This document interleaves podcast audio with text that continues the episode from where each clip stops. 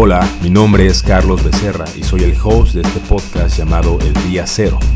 30 invitados con 30 historias diferentes de las cuales estoy seguro que aprenderás y tomarás en cuenta para encontrar ese día cero que también cambie tu vida. Comenzamos.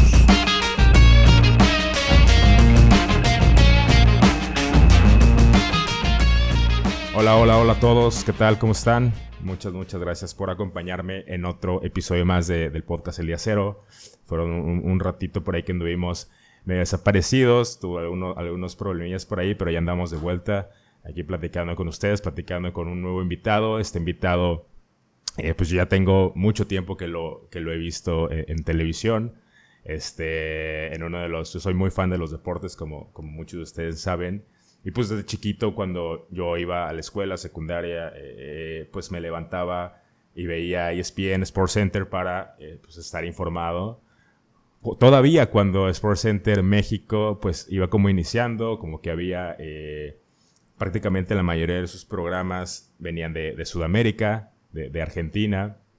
Y, este, y bueno, en todo este proceso ha, ido creciendo, como ya, ya lo sabemos, pero justamente nuestro invitado fue uno de esos eh, primeros, eh, se puede decir que, que, hosts que empezaron como a, empezar en México y hoy, tenemos el gusto de tenerle aquí platicado, que nos va a platicar un poquito su, historia, de cómo, de cómo llega y en general de, de, todo el proceso que ha vivido en su carrera. Él es Mauricio, Mauricio Pedrosa, ¿qué tal? Mau, ¿cómo estás? Muy bien, gracias, gracias por invitarme. Perfecto. Pues, pues mira, Mau, para los gente que no sabe, Mau es este conductor, comentarista de ESPN Deportes que estás en, en, en, Estados Unidos, en Los Ángeles estás, ¿verdad? Sí, correcto.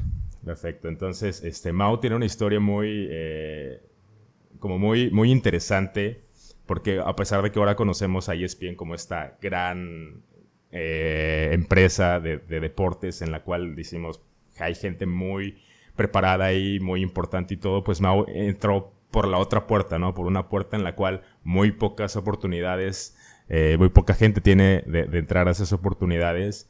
Y, este, y pues quisiera que nos platicaras un poquito, Mau, cómo fue que, que entras a ESPN. Este, es una historia que ya has platicado muchas veces, pero ahorita vamos a, empezar a profundizar.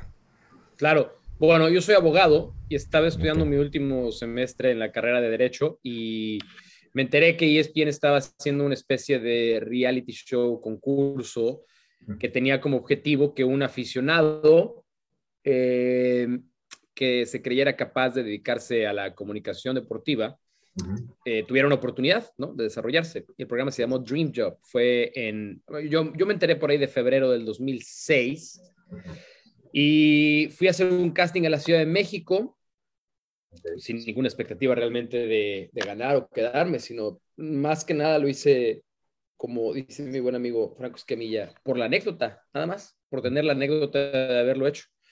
Y el hecho de no tener ninguna especie de presión extra, y jamás para mí entrar a Dream Job era algo que yo pensaba iba a cambiar mi destino profesional y lo vi como mi gran oportunidad para meterme en los medios, porque yo la verdad es que no, no tenía ninguna intención de dedicarme a los medios de comunicación, ninguna. Eh, siempre me parecía un mundo medio fascinante, pero era totalmente ajeno a mí.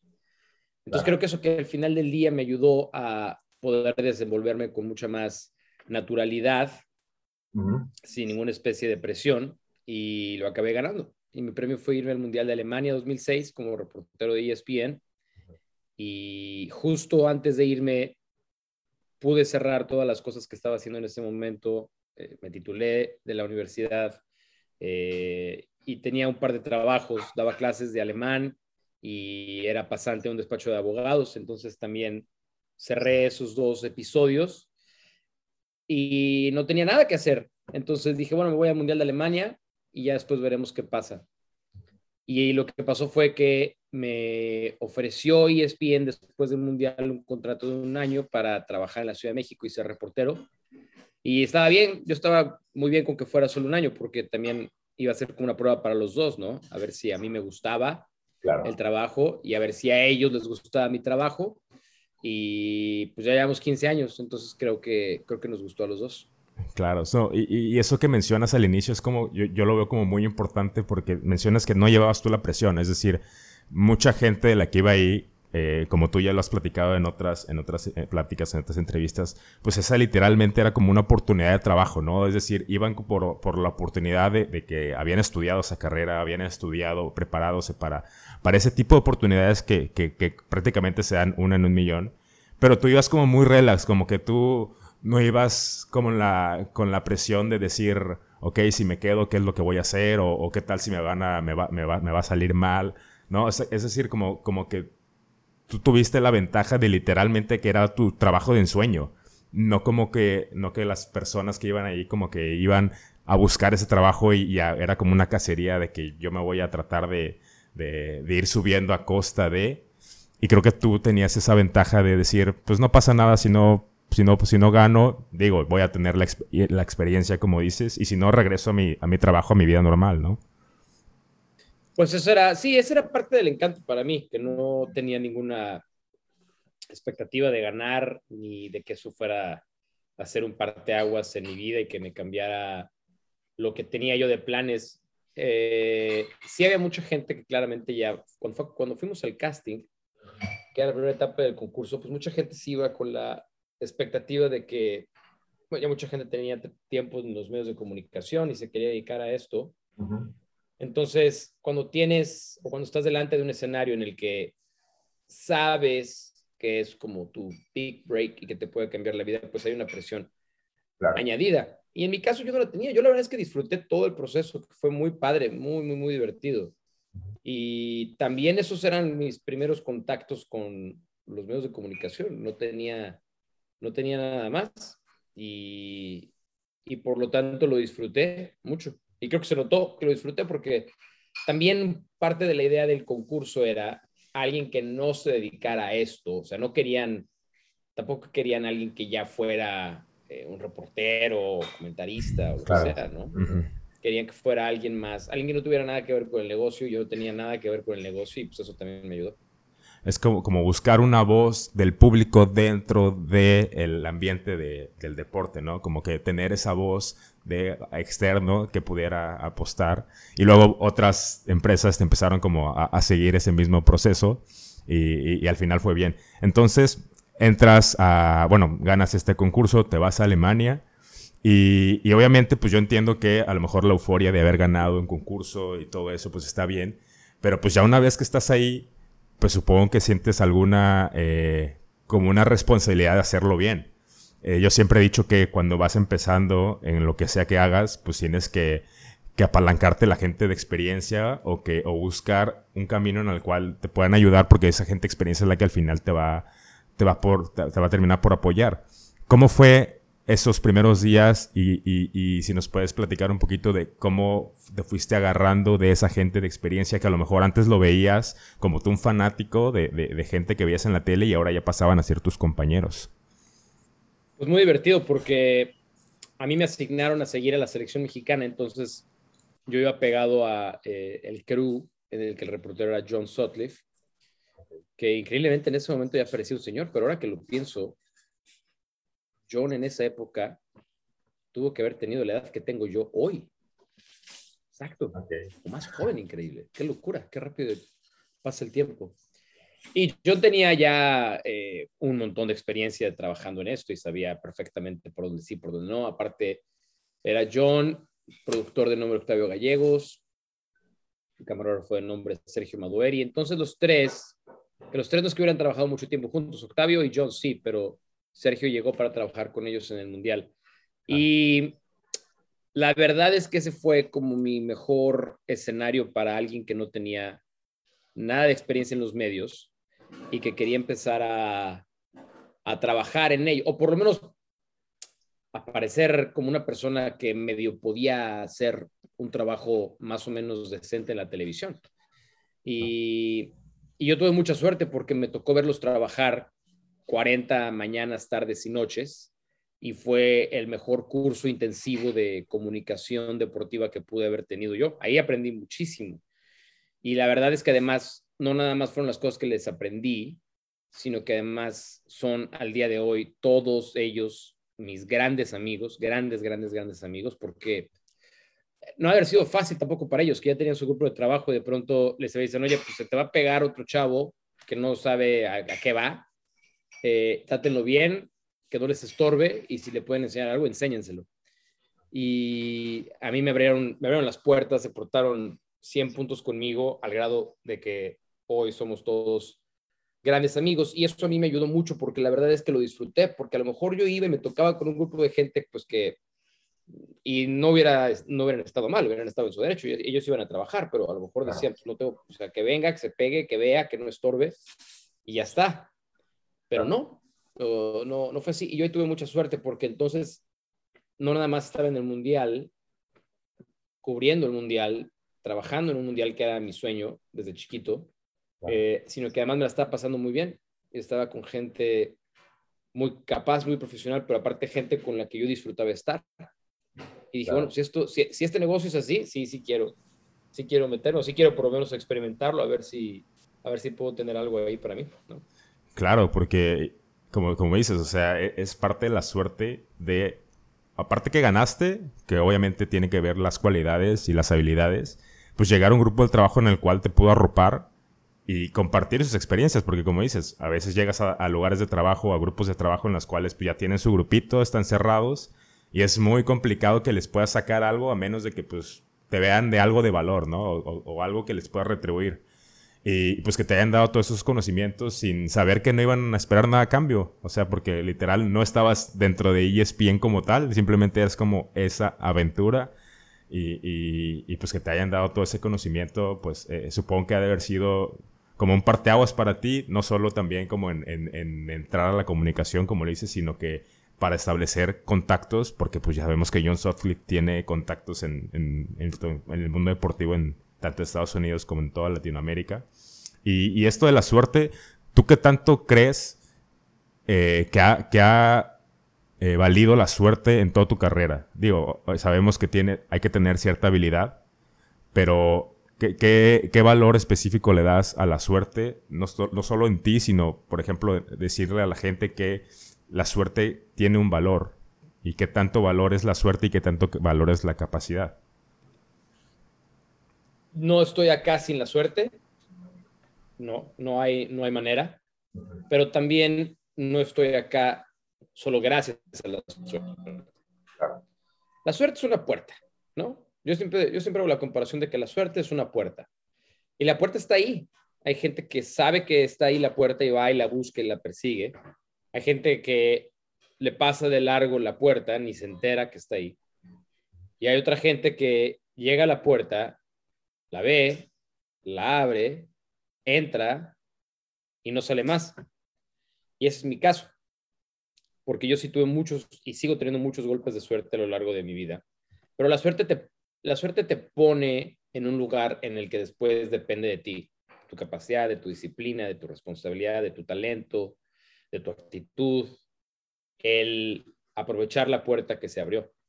Entonces, golpes de suerte vamos a tener siempre.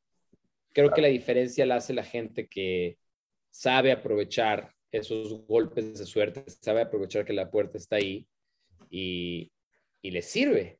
¿no? Y le sirve. Entonces, sí, la suerte ha influido mucho, pero la suerte no eh, es el motivo por el que estoy aquí. Sí, claro, la suerte es como un escalón, pero no te permite quedar tanto tiempo, ¿no? No puedes estar tanto tiempo en un lugar por suerte. O sea, te da chance de entrar, pero ya depende de tus capacidades para, para seguir. Este, entras, eh, vive la experiencia del mundial, eh, te contrata ESPN, este, y, y no sé si mal recuerdo, dices que entras a Sports Center, ¿no? Entras a Sports Center México, este, a los dos años entraste a Sports Center. ¿Qué, qué, experiencia para ti ha sido o, fue en todo el contexto de lo que significa hacer un programa como Sports Center para ti? ¿Qué fue lo que aprendiste que no sabías obviamente y que aún sigues aplicando de toda esa experiencia? Eh, Sports Center fue la, la, mejor universidad que pude haber tenido y fue una universidad más larga, eché seis años ahí. Y además era, yo durante muchos años, cuando empezaba a ver televisión deportiva, yo venía a Estados Unidos los veranos a aprender inglés Lo hice como entre mis 9 y mis 17 años. Cada verano iba a una ciudad que se llama Tulsa, Oklahoma. Y ahí me quedaba como tres semanas. Y entonces siempre tuve la suerte de que eh, las familias con las que llegaba, que fueron total cuatro, no, tres, tres familias, tres familias con las que llegué. Eh, no, sí, cuatro, claro, fueron cuatro familias diferentes con las que llegué. Todos, de una u otra manera, eran aficionados a los deportes y en lo que coincidían era en que veían Sports Center, la edición en inglés, y a mí me parecía fascinante ver a dos cuates que estaban hablando de deportes, hacían un resumen con todo lo que había pasado en el día, pero yo además lo que veía es que se la estaban pasando muy bien, muy, muy bien. No, no estaban sufriendo el programa, no tenía que ser acartonados, no tenía que ser extremadamente serios, lo cual a mí, me parecía alucinante y, y, siempre pensé que ese sería un trabajo ideal para mí. Entonces, cuando eh, me ofrecen hacer un casting para conducir Sports Center, dije, puta, pues qué maravilla, siempre, siempre he querido, ese, ese, ese era realmente mi trabajo soñado, ¿no? Ser conductor Sports Center. Y era además una época muy buena de Sports Center, porque ya estábamos en la época de social media, pero no tan fuerte y tan marcada y tan dominante como es ahora.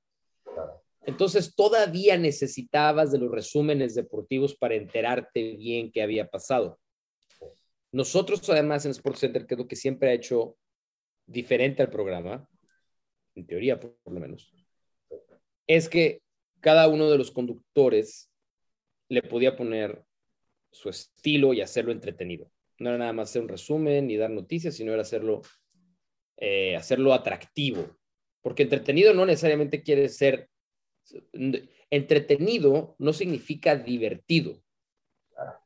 Entretenido significa que capta tu atención por alguna razón. Y ese reto me parecía padrísimo y lo disfruté mucho y me fascinó hacer Sports Center. Lo disfruté como no pensé que lo iba a disfrutar. Eh, y, y, fue una gran universidad porque te obliga a estar enterado de todo, de saber de todo y de, y de además generar tu propio estilo y tu propia manera de desenvolverte en la televisión. Entonces fue para mí una universidad fantástica Sports Center. Claro, claro. Justamente hace, hace poquito escuchaba una entrevista que le hicieron creo que a Miguel Simón eh, de, de, Argentina, en donde él decía que justamente Sports Center es como una gran escuela porque no solo te enseñan a conducir, sino que también tienes que narrar eh, obviamente los, los, resúmenes deportivos, entonces tienes que tener como una habilidad para narrar. También luego te tiene que tener una habilidad para ser como moderador, porque luego eh, hay secciones de Sports Center donde se empiezan a hablar uno con otro. Y luego también te, te, te toca opinar. Eso que muchas de las bases del comunicador deportivo, Sports Center las, las, las lleva muy bien. Entonces, eh, Obviamente él dice que gracias a eso, pues, es que ahora es narrador, gracias a eso es que puedes desarrollarse buen eh, como reportero.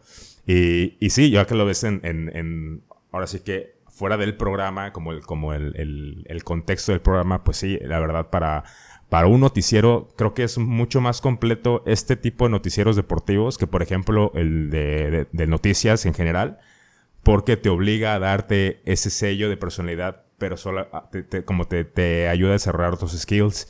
Que luego, obviamente, viniste a, ejemplificar, por ejemplo, Nación ESPN, que también era un, este, un contexto un poco más eh, relax, pero eh, que tenía esas bases, ¿no? Esas bases de, de, de, Sports Center. Eh, justamente ahorita hablamos sobre Nación ESPN, pero después de Sports Center estuviste seis años ahí y eh, te cambias de, México a Estados Unidos. ¿O hubo algún otro programa intermedio? No, ¿verdad? Fue de Sports Center, te fuiste a Estados Unidos.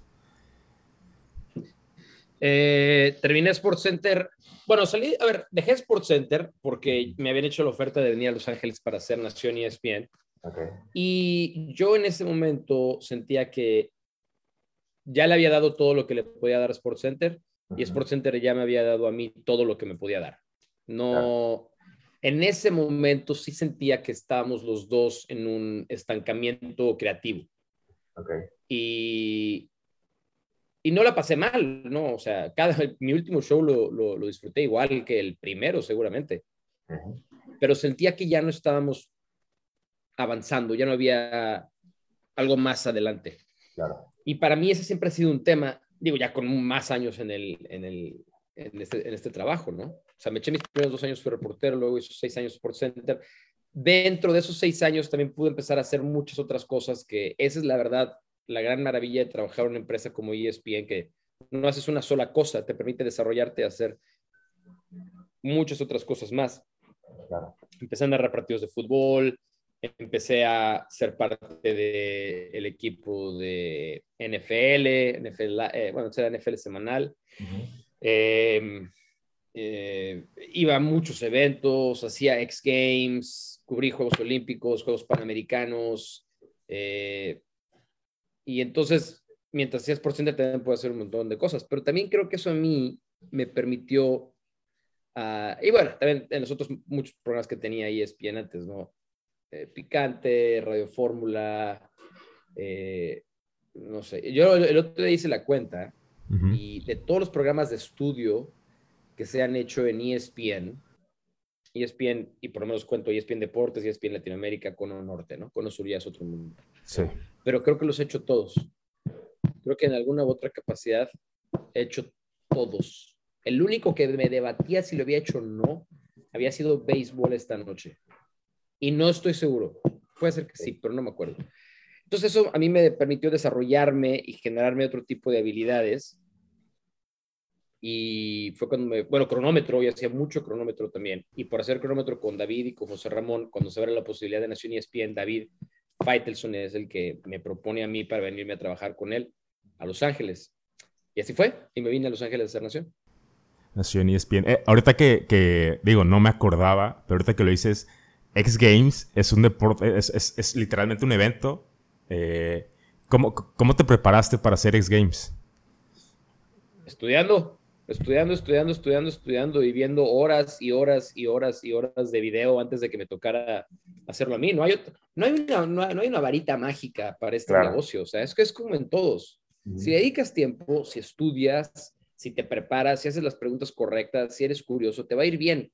De verdad, la, la gran diferencia en este negocio y realmente en todos los negocios de la vida pasa por el eh, cuánto, estás, cuánto estás dispuesto a, sacrificar y, cuánto realmente lo quieres.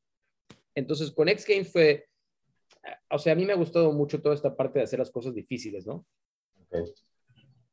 Los retos. Y cuando a mí me gustaban los X Games, siempre me gustaron, pero claramente no era un experto. Claro. Y, hubo un par de años que se hicieron los X Games en México, 2007 y 2008 en el Palacio de los Deportes.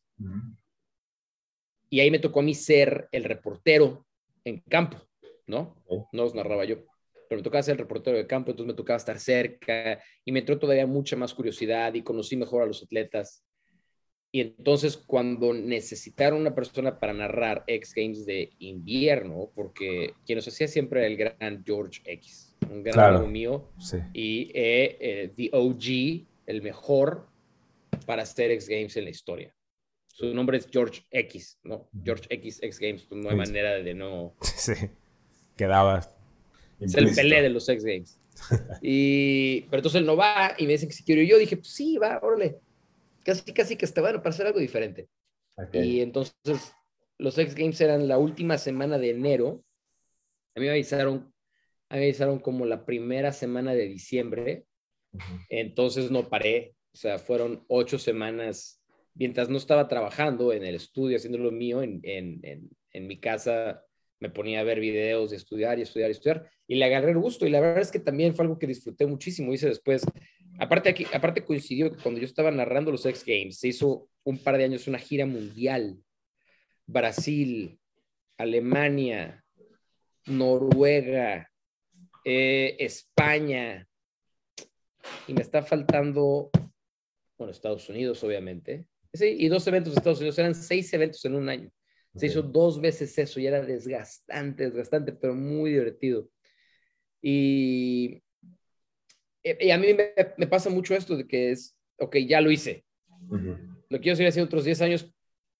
Si necesitan que lo haga, lo hago, pero de preferencia no. Y ya tiene un año y medio que ya lo dejé de hacer. Pero fue, fue por eso, fue porque la, la empresa dijo, ah, pues este cuate fue reportero de campo, seguramente los pueden. ¿Quieres? Sí, échalos. Y así fue. Pero me, como que me llama la atención cómo dices, órale va, o sea, como sin ningún, sin ningún temor a decir, chin, la voy a regar.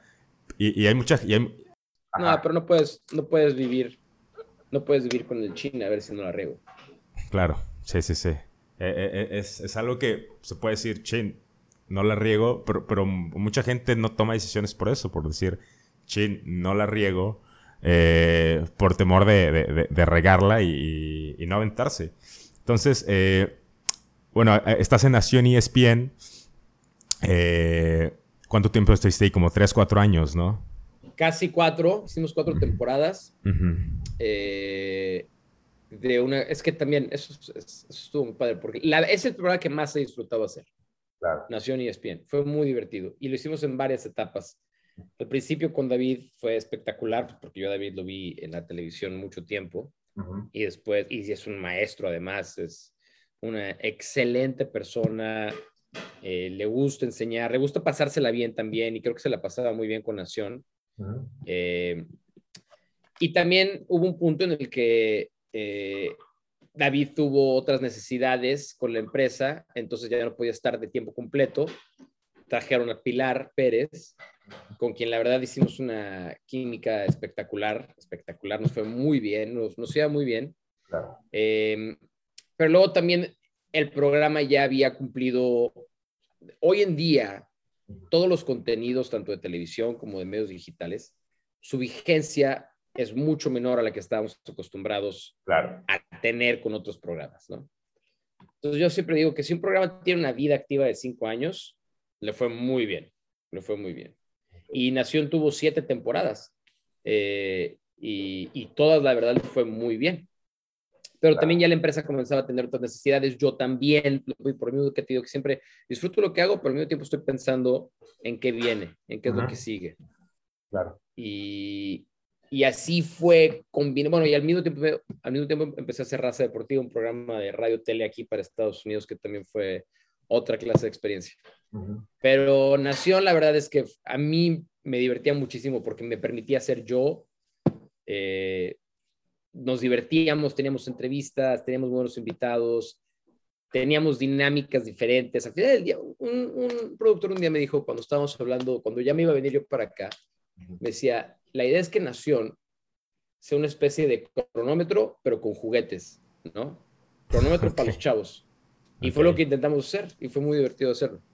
Claro, claro, porque cada vez como que iban renovando igual las figuras que, que, que, daban la cara. Y yo me acuerdo que llegaban entrevistas, llegaban eh, entrevistados, perdón, invitados de todo tipo, no solamente eran deportistas, sino llegaban músicos, llegaban este eh, artistas, digo, de, actores, recuerdo que también.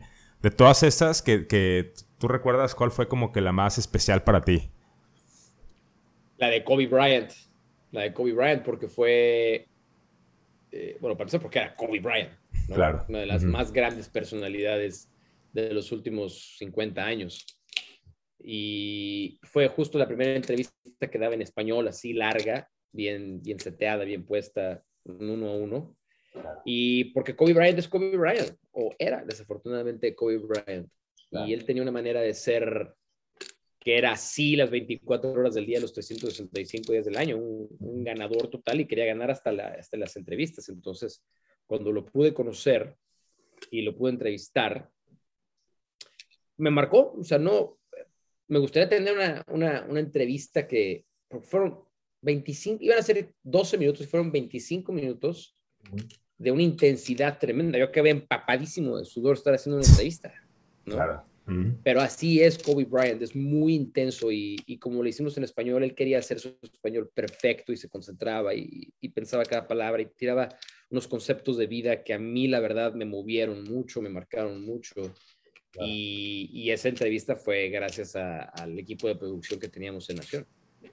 Claro, sí, sí, supongo que como él, muchas veces, bueno, yo supongo que en tu, en tu lugar como que no te das cuenta lo que hiciste hasta que ya lo ves en retrospectiva, ¿no? Es decir, no te das cuenta que entrevistaste a Kobe, no te das cuenta que entrevistaste a, no sé, a Paul Pogba, que creo que también ha estado. o sea, ciertos de, de, personas que, que no, no te das cuenta la trayectoria, porque son leyendas, la mayoría de ellas son leyendas y estás entrevistando a, leyendas y, y, y pues tener el temple de poder sacar una conversación con temas interesantes y sobre todo con esas pepitas de oro que te dejan, pues este, requiere también una, una preparación brutal, ¿no? Y ahora con, ah, con tu programa de Ahora o Nunca sigue el concepto de las entrevistas, ¿no? ¿Qué, qué, qué, tal ha sido para ti este nuevo, el nuevo programa, nuevo proyecto? Bien curioso, porque llevamos más tiempo haciéndolo desde la casa que desde los estudios, por la pandemia. Y son dos programas completamente diferentes. O sea, en, en, llevamos ya dos años, nueve meses al aire y son dos programas completamente diferentes los que hemos hecho, porque el primero, que lo hicimos de enero del 2019 a marzo del 2020, que es cuando nos mandaron nuestras casas, era un late night show. Entonces tenía muchos elementos del late night show y era nada más media hora a las 11 de la noche, 12 de la noche en otro horario, 1 de la mañana en otro horario. Nada más para Estados Unidos, lo cual es un mercado diferente, que también era un poco las necesidades de la empresa cuando, porque Nación se veía en Estados Unidos, en México en Centroamérica. Pero la empresa quería desarrollar un programa específicamente orientado al mercado hispano en Estados Unidos. Entonces, em, había, que, había que ser muy creativo y había que estudiar mucho para saber qué tipo de programa era el que teníamos que hacer. Y, y no fue fácil, pero no tuvimos tampoco mucho tiempo para desarrollarlo. Tuvimos un mes y medio, máximo, dos meses a lo mucho. Entonces era un programa diferente. Entonces, las primeras seis semanas nos costó trabajo como encontrar nuestra identidad y qué queríamos. Hércules y yo nunca habíamos trabajado juntos así de tiempo completo, nos conocíamos y todo, pero también ahí nosotros tenemos que desarrollar nuestra propia química e identidad, ¿no? Como, como compañeros del programa. Y, pero al mismo tiempo creo que lo que nos empezó a distinguir y lo que nos empezó a separar de otros programas y lo que a la gente le empezó a gustar eran las entrevistas que hacíamos. Claro. Porque, a ver, tuvimos, hemos, tenido a gente tan diversa en el programa, como a, hemos tenido a Mbappé, lo tuvimos a David Beckham, eh, lo, tenemos, lo tuvimos a Dana White, eh, ahora a, los, a, Tyson Fury que pelea este fin de semana, este, hemos tenido a Platanito, a Franco Escamilla, Jaime Camil, este, Ana de la Reguera, em, pero hemos tenido también actores en inglés muy importantes. Yo entrevisté a Guy Ritchie, el director de cine, eh, a David Guerra, a Marshmallow, ¿no? Entonces, es esa, pero eh, más allá de las personas, porque una vez alguien me dijo, y es muy cierto, puedes tener a el A-lister más importante del mundo, pero si no se presta para hacer una buena entrevista, no va a servir de nada. Es más, la gente se va a acordar de, pues tuvieron este y la entrevista estuvo fatal. Entonces, más allá de los nombres, creo que la, la, manera en la que hacemos las entrevistas, en la que el invitado se sienta a gusto, se sienta y quiera platicar, más bajo el concepto de late night show que una entrevista necesariamente desde un ángulo periodístico más agudo. Eso es lo que nos ha distinguido. Después ya tenemos nuestros propios segmentos y nuestras peleas y nuestros debates que también son otro. Ahora es un programa a las 3 de la tarde, tiempo en Los Ángeles, 6 de la tarde, tiempo en Nueva York. Eh, es otro horario, eh, es de una hora. Y, por eso digo que ha modificado mucho, lo cual está bien, lo cual está bien. A mí me gusta eso. Hay que ver qué pasa ya cuando al final del día, ojalá podamos regresar pronto a los estudios a ver cómo evoluciona el programa, porque el programa que hacemos hoy no lo hemos hecho todavía desde el estudio. Lo hemos hecho fuera en algún par de eventos. Lo hicimos el lunes en Monday Night Football, en el estadio de los Chargers. Lo hicimos también en la final de la Copa Oro. Nos fuimos a Las Vegas a hacer el programa ya. Entonces, está padre porque nos seguimos adaptando a lo que quiere el programa. Claro, y ahorita, y ahorita platicabas acerca de, de, la cuestión del debate. Y, y bien lo que tiene, sobre todo en su contenido en español, es que lo que se hace viral prácticamente siempre es el debate. ¿Qué, opinión tienes tú acerca, acerca de eh, debatir tus ideas, porque finalmente son ideas, y hasta qué punto engancharse? A mí me encanta el debate, me, fascina. Em, Creo que es muy necesario hoy en día. Hay gente a la que no le gusta. Yo tengo muchos amigos de muy distinto corte en el medio. Hay quienes todos estos programas de debate les parecen que acorrientan en la pantalla y acorrientan el periodismo. Yo lo que les digo es que el periodismo es una cosa, la comunicación deportiva es otra, y la comunicación tiene un espectro súper amplio de opciones y de posibilidades. El periodismo no, el periodismo sí es muy específico y tiene reglas muy básicas primero, pero también muy estrictas para seguir. Entonces, yo creo que hay para todos, ¿no? El, pastel se puede repartir para los que les gusta hablar nada más de táctica y estrategia, eh, para los que les gusta hablar exclusivamente de detalles futbolísticos, para los que les gusta el análisis, pero también hay mucha gente a la que le gusta la polémica, el debate, porque al final del día es como tú te peleas con tu primo que le va a las chivas y tú le vas a América y le dices, como le dijo Peláez a Faitelson, eres un estúpido, ¿no? Entonces, yo creo que hay, hay campo para todo, hay que saberle a todo. Obviamente, lo más importante para mí es que sea honesto, que sea genuino. Cuando es forzado, cuando es falso, pues la gente se da cuenta. Se ve, sí. La gente, la gente se da cuenta y no lo compra y no lo consume, o al final del día, o, o lo va a dejar de consumir a la larga. Cuando el debate es real, es verídico, hablas porque estás convencido de lo que estás diciendo, la gente lo aprecia. Puedo no estar de acuerdo contigo. Yo, yo, yo, a mí me encanta sobrevivir con eso. Yo no espero que la gente esté de acuerdo conmigo, ¿no? Pero la gente tiene que saber que lo que estoy diciendo es porque lo pienso realmente. Y eso creo que hace unos debates en televisión muy interesantes, muy, de vuelta a la, palabra, muy entretenidos. Muy entretenidos. Sí, o sea, es, es, es defender tu idea eh, sin esperar que al otro que le estás debatiendo la acepte. Simplemente es defender mi idea. Obviamente hay puntos en donde pues la gente se engancha y, pues saca su lado más, este, más fuerte. Pero pues eso es lo que la gente le entretiene, como dices. A lo mejor le puede parecer divertido, a lo mejor le puede parecer un poco rudo, pero al final la gente lo ve y al final lo que la televisión es, quiere es pues, captar tu atención, ¿no? Y al final es lo que mantiene viva a la, a la atención y lo que hace también pues que se vuelva viral, ¿no? y, siento que ESPN hace muy, muy bien eso, sobre todo también en, su, en sus cortos que sube a internet, porque sabe específicamente lo que, lo que sube y pues también tiene esa experiencia. Bueno, Mau, pues ya es la, última pregunta que te, quiero hacer. Ahorita que tú estás en, Estados Unidos y que supongo que consumes también algo de periodismo de Estados Unidos, ¿cuál verías que es la... ¿Cuál verías que es la principal diferencia entre el periodismo que se hace allá y el que se hace aquí? Y, cómo ves al futuro de, la cuestión deportiva? Esa es una excelente pregunta. Sí hay diferencias, sí hay muchas diferencias. Creo que creo que la primera gran diferencia al día de hoy es nuestro, nuestro mercado, no nuestro mercado, porque el mercado es el que lo consume.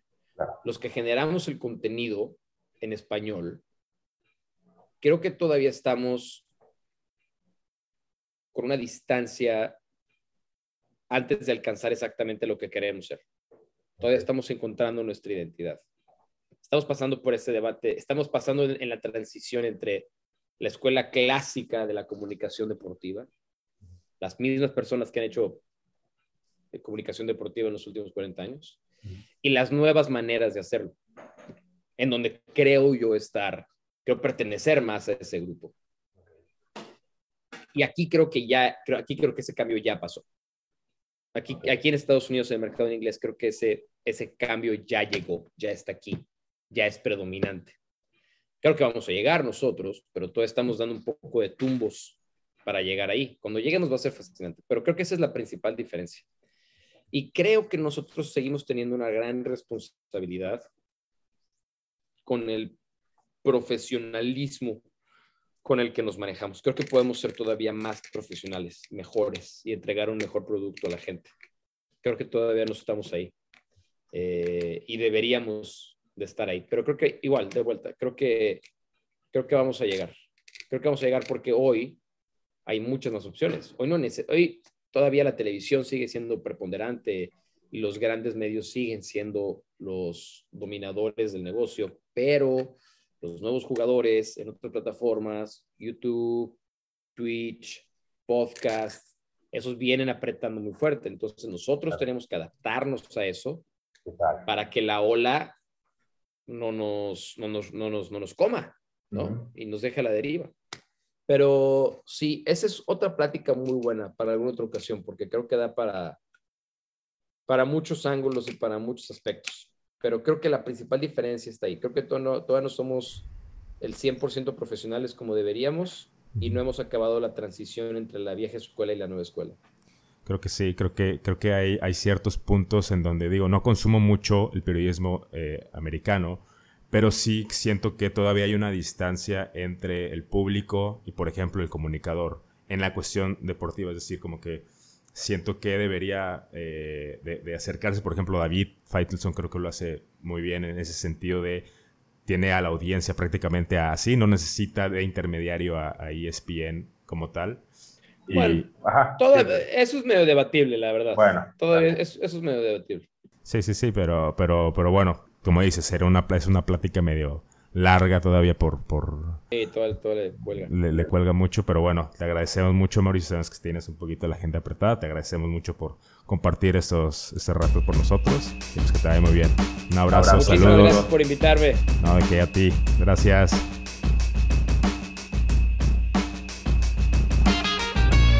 Muchas gracias por escuchar el episodio del día de hoy.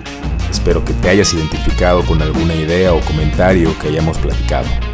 En la descripción te dejo todas las redes sociales del invitado y de los proyectos en los que está para que te vayas a dar una vuelta. Igual te dejo las redes del podcast. Estamos en Instagram como arroba día cero podcast, arroba día cero podcast. Eh, tenemos la meta de llegar a los mil seguidores antes de llegar a mayo. Así que nos haría de mucha ayuda si nos das follow por allá. Y pues nada, nos escuchamos en otra ocasión con un nuevo invitado y un nuevo episodio del Día Cero. Un abrazo para todos, chao chao.